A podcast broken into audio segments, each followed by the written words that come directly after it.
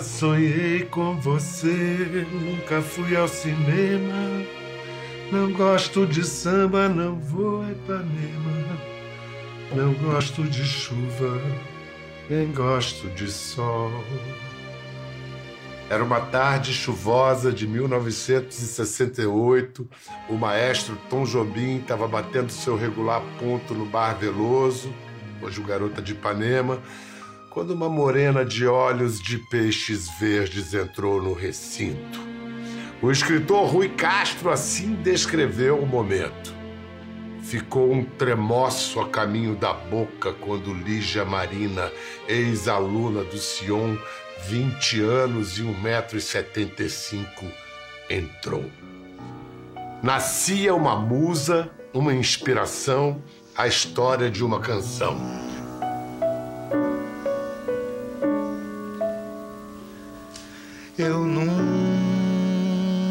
Sonhei com você, nunca fui ao cinema, não gosto de samba, não vou a Ipanema. Uma conjunção astral que só mesmo na Ipanema dos anos 60, ali no mesmo bar onde seis anos antes Tom e Vinícius tinham criado só Garota de Ipanema para uma moça que passara num doce balanço caminho do lar.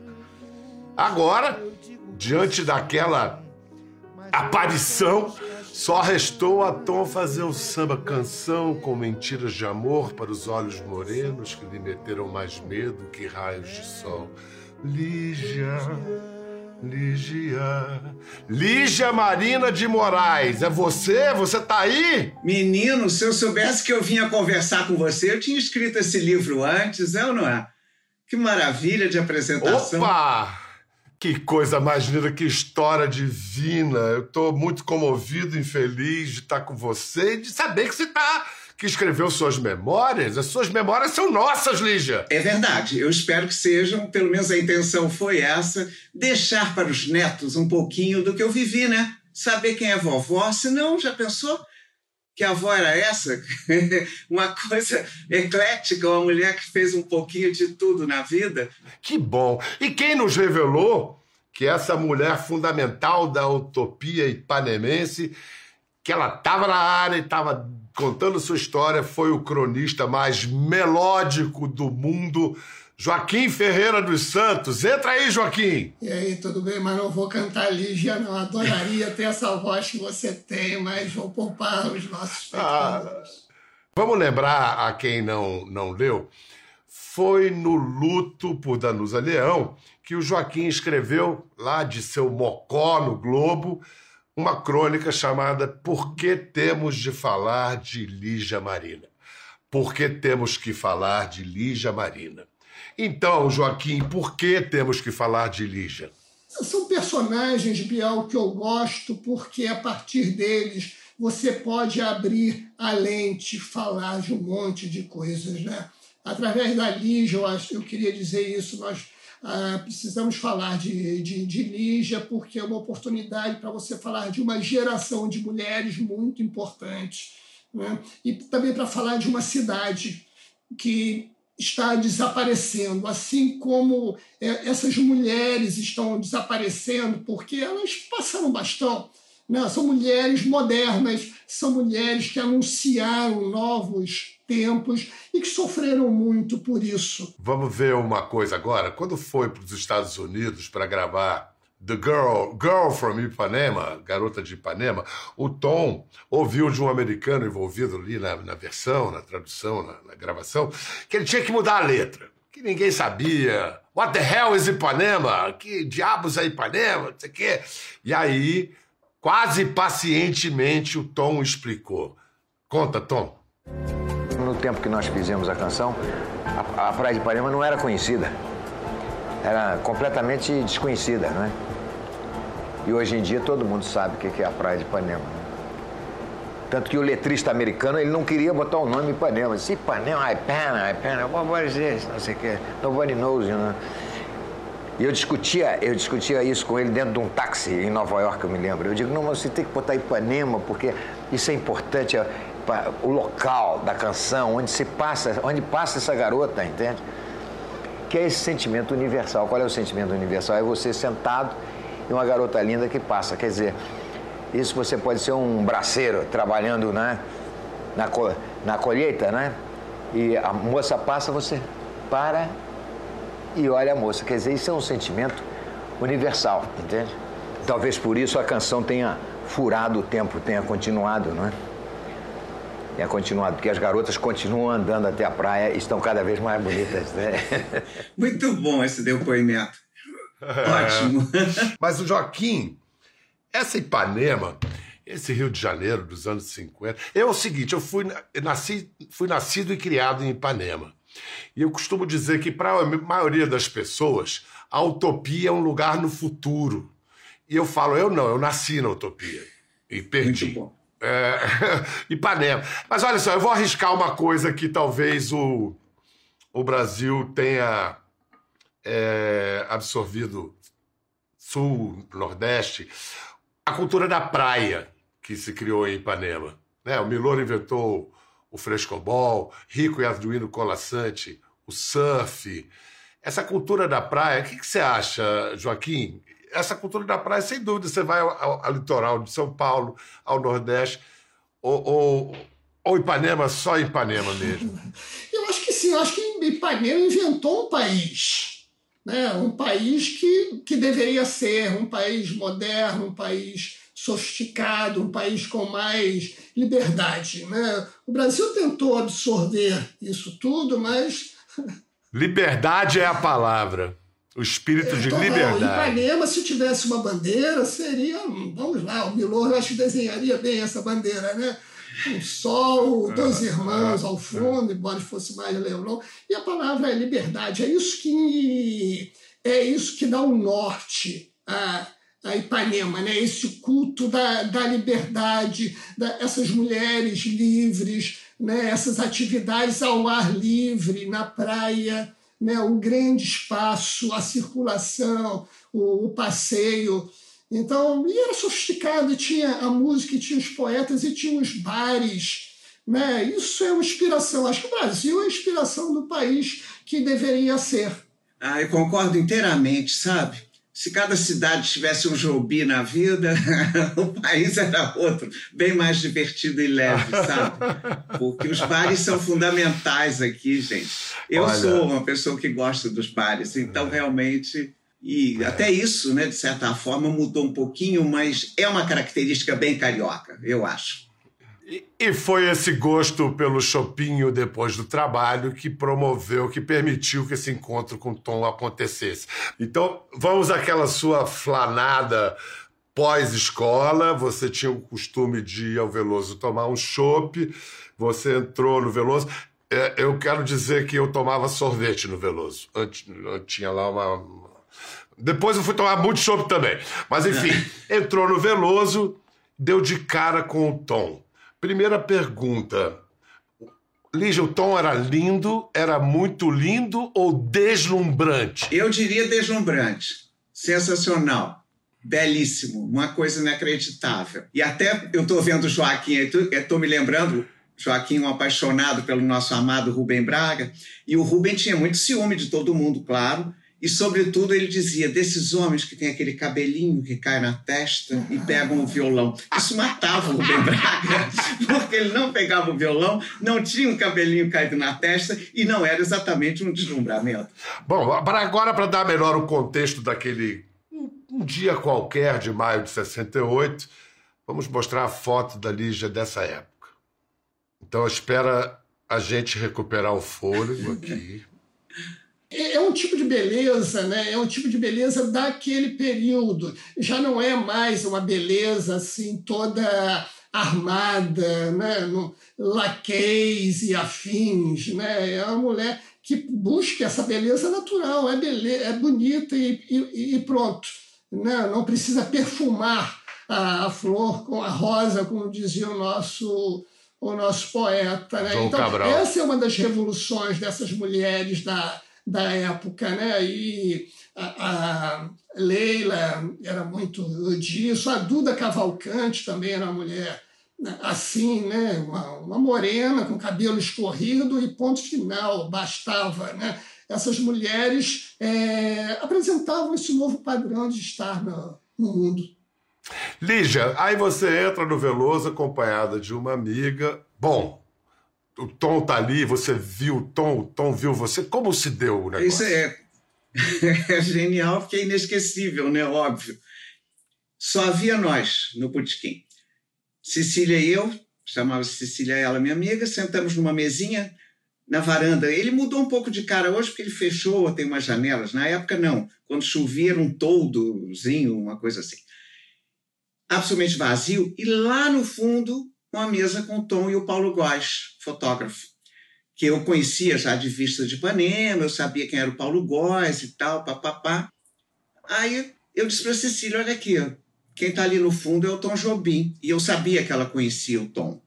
Conhecia porque tinha uma mãe que costurava para Tereza, mulher do Tom, naquela época, enfim. Eu também era cliente, aliás, da, da mãe da Cecília, tudo bem. Fazia-se roupa em costureira, também é uma coisa da época, né?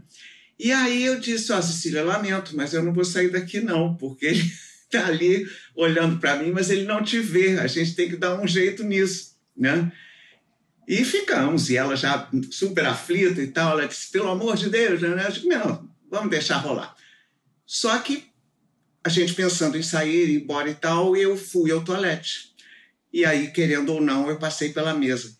Obviamente, no que eu voltei, ele já estava na minha mesa. Porque ele deve ter olhado, ela não está sozinha, ninguém né? não estaria sozinha ali. Aí viu que era uma conhecida, mudou-se para a mesa, é lógico, e virou a festa, a famosa reunião de pais e mestres, que ele riu muito, né? Porque quando eu disse que era professora da BED, ele disse, mas como assim? Que loucura é essa? E realmente, aí o papo rolou, mais três chopes rolaram, e até a hora que ele disse assim: olha, vocês vão comigo. Eu tenho que sair agora, já estou atrasado, tenho que ir à casa da Clarice. E aí quem quase desmaiou fui eu, né? Imagina. Conheceu o Tom Jobim, ele dizer que tem que ir para a casa da Clarice Lispector, porque eu amava. E fomos, né? Porque aquela altura também vamos deixar rolar. O que vier, topamos, né? Não? E aí fomos, fomos para o Leme e, e a, a, a, lembrança que eu tenho até é muito engraçada, porque quando a Clarice abriu a porta, encontra o Tom com as mãos sobre os nossos ombros, meu e Cecília, uma de cada lado, sendo que a Cecília até era uma moça pequenina e tal. Visivelmente a Clarice não achou nenhuma graça naquela cena. Tá na cara que não. E nós ali com aquela cara de pau também, né? Porque duas jovens ali inteiramente catatônicas diante de um mito, que a Clarice já era uma figura incrível, né? Acompanhada de outro mito que também já era um. Olha, piração, moral da história. Entramos mudas, saímos caladas, quietinhas, a Clarice também nos ignorou em grande estilo. Ela não perguntou se a gente queria um copo d'água, entendeu? E ficou na conversa como se a gente não existisse. Ela estava escrevendo uma série de perfis, a Clarice, entrevistando pessoas célebres. É. Como é que era o nome da série? Eu nunca sei se é diálogos possíveis ou impossíveis. Era uma entrevista que ela publicava na manchete. É. Isso tem até é. um livro já com essas entrevistas. Tem. Diálogos possíveis ou diálogos é. impossíveis. Não, eu nunca sei. Isso, Mas que era, isso, isso. Inclusive, muito bom. Assim. Ela entrevistou todo mundo. E ela teria entrevistado dias antes o Vinícius e ele teria feito. Até vale uma pesquisinha, né? Já que está tudo publicado. Poema que poema ele teria feito. Uhum. Porque aí o Tom, na mesma hora, disse: Ah, não, Clarice, mas Vinícius não é vantagem nenhuma, ele é poeta, tá certo. Ainda se tivesse aqui um violão, né? Sei lá, eu faria alguma coisa. Só que ao mesmo tempo que ele diz isso, ele pega, tinha aquele bloco de papel jornal, né? Que era um papel bem vagabundinho, como era aquele papel de lauda, né? Que se usava na época. Ela dava a máquina de escrever dela e aquela pilha de papéis. E ele ali escreveu. Teus olhos verdes são maiores que o mar se um dia eu fosse tão forte quanto você, eu te desprezaria e viveria no espaço. Ou talvez então eu te amasse. Ai, que saudade me dá da vida que eu nunca tive. Uns ecos de bandeira aí, né? Versos de Manuel Bandeira ali. Na é, o poema é sensacional. Mas, Lígia, aqui no poema ele fala da cor de seus olhos. Uhum. de fato, olhos verdes. Na canção, ele usa olhos morenos. Ele metaforiza o seu olhar. O que, que você prefere? Eu prefiro os olhos verdes, afinal, né? Porque eles variam um pouco, mas basicamente acho que o verde predomina. Joaquim esteve aqui comigo outro dia, ele pode dizer se sim ou não. São verdes morenas. São verdes amorenadas. São verdes morenos. É, é isso aí. Ah. Morenos esverdeados também Meu pode. poeta. Depende da luz, né? Isso. Do sol, quem sabe. Joaquim, o, o próprio tom da poesia, do, do tom, é, o tom da poesia, É. do tom, é, tem essa ambiguidade que está presente, da, da- que é sempre da, da musa que é, é, idealizada, né? Inatingível. E, e- e- É um pouco inatingível. Então, Sem dúvida. É, nisso a Sem dúvida. ao, ao, ao mesmo, ao mesmo tempo, Joaquim, essa mulher existia. Eram as mulheres que estavam fazendo uma revolução de comportamento. Era tudo verdade ao mesmo tempo. É, é, tem uma, uma semelhança né, da Garota de Ipanema com a Lígia, as canções, porque as duas são mulheres né, inatingíveis. A Garota de Ipanema passa é. e não rola nada. Né? E a Lígia também, desculpe, foi engano, eu não te conheço, nunca fui Ipanema, quem é você, não é bem assim.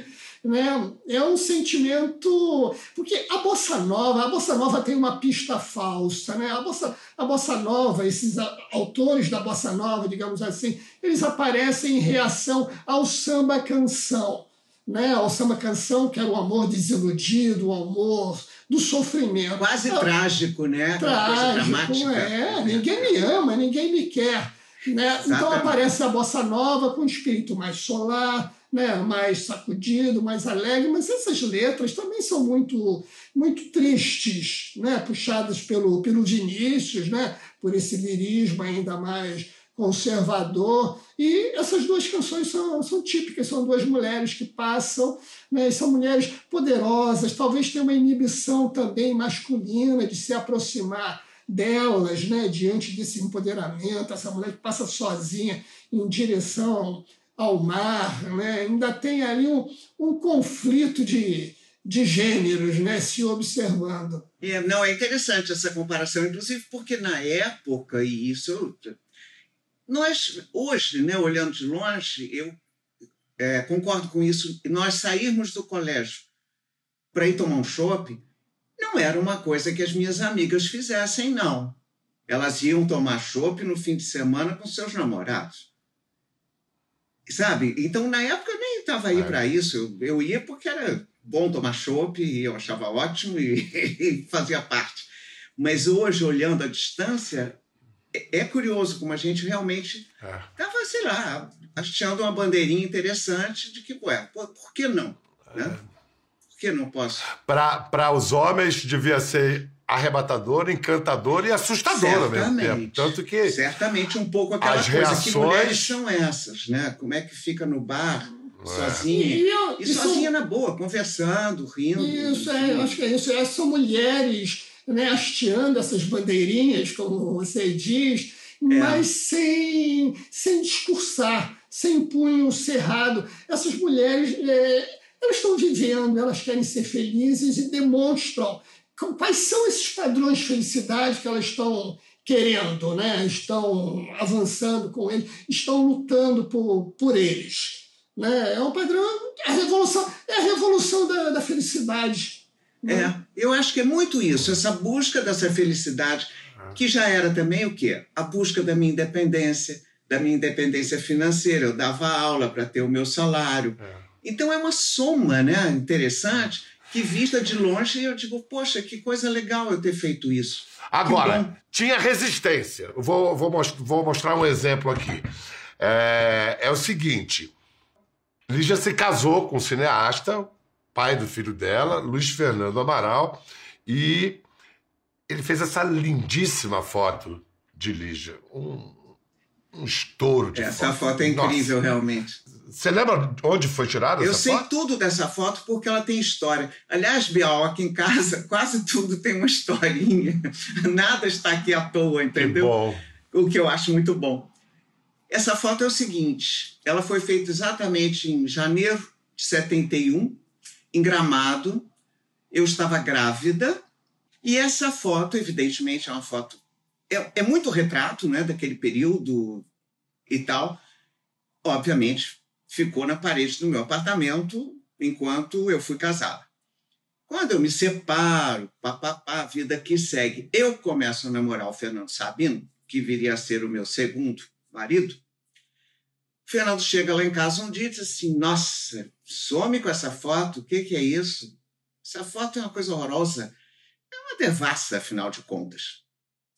Eu levei um susto da minha vida, mas eu disse, caramba, que coisa ele, pade ele padecia, ele padecia do irremediável ciúme do passado, né? Que é uma Não coisa que eu jeito. acho uma delícia, né? Porque você ter ciúme do presente já é meio doido. Agora, do passado, fala sério. Ciúme já é uma coisa bastante complicada quando é o atual. Agora, do passado remoto, pelo amor de Deus, não tinha pé nem cabeça. É. Agora, uma época em que esse comportamento doido de ciúme do, do Fernando não era tão incomum.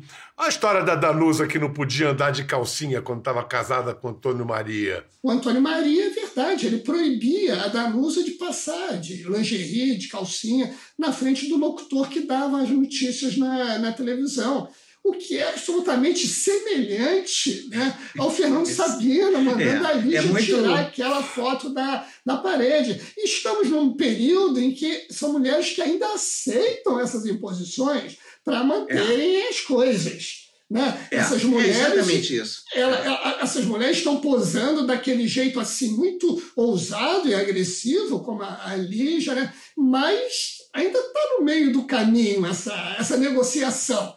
Né? É verdade. Poxa, é. mas ele mandou tirar. Não ia criar um caso por causa disso, entendeu? É, vamos em frente, porque vai ter uma solução em algum momento, e teve, né? Claro. Quando vocês se separaram, ele foi mais radical do que com a foto. O que, que ele fez? Ah, eu acho que ele fez uma das grandes burradas da vida dele, se você quer saber a minha opinião. Ele perdeu seguramente alguns anos da sua vida tirando, eliminando meu nome da obra dele. E o meu nome era uma constante em muitas situações, sobretudo num livro absolutamente delicioso que se chama De Cabeça para Baixo, que são as nossas viagens pelo mundo afora. Eliminou a dedicatória deslumbrante que ele fez no Grande Mentecapto, um livro que eu fui absolutamente responsável por fazê-lo retomar um roteiro original de quando eu não era nem nascida, a verdade é essa. Então eu fico com pena se você quer saber, porque ele me eliminou, preocupado com apagar essa história, virou uma coisa de maluco. Primeiro, ele podia ter perdido ou ganho esse tempo perdido escrevendo pelo menos um romance novo, né? Que seria bem mais interessante. Biel, é incrível, né? É isso que nós ah. estamos falando aqui, né? De um lado do, do ringue, embora eles não estivessem, elas não estivessem querendo essa luta, tem essas mulheres né? E do outro lado, desculpe a nossa situação, né? mas temos esses homens. O crepúsculo do macho, do outro lado, o crepúsculo do macho. É isso aí. Não é? é incrível, são é. duas grandes referências de homens brasileiros, né? Antônio Maria e Fernando Sabino. No é. entanto, é. os Isso é incrível, realmente. Gente, tá na hora de ouvirmos Roberto Carlos e Tom Jobim cantando Lígia. Um pouquinho. E quando eu te telefonei, desliguei, foi engano. Seu nome eu não sei. E esqueci no piano as bobagens de amor que eu iria dizer.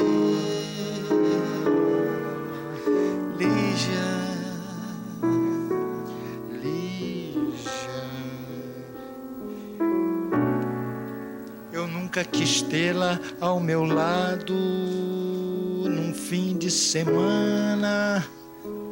Um chopp gelado em Copacabana.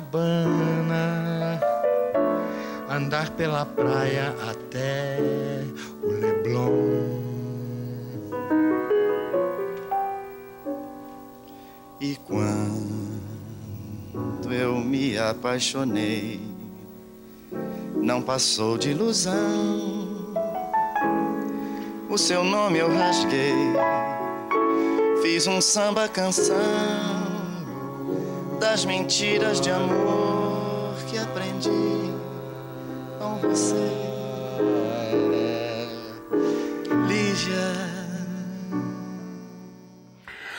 Peraí, eu quero falar dessa letra, mas antes, Lígia, o Tom chegou a ligar mesmo para você? Teve esse telefonema? Ué, ele telefonou para Fernando Sabino para pedir o meu telefone. e aí deu nisso. Fernando Sabino deu o número errado, não satisfeito, porque doido é doido, né? Vai até onde pode. Então ligou para o número errado e avisou a criatura lá que atendeu. Olha, minha senhora, vai ligar o Tom Jobim. A mulher deve ter desmaiado, talvez, não sei. E o número certo é tal. E deu um segundo número errado.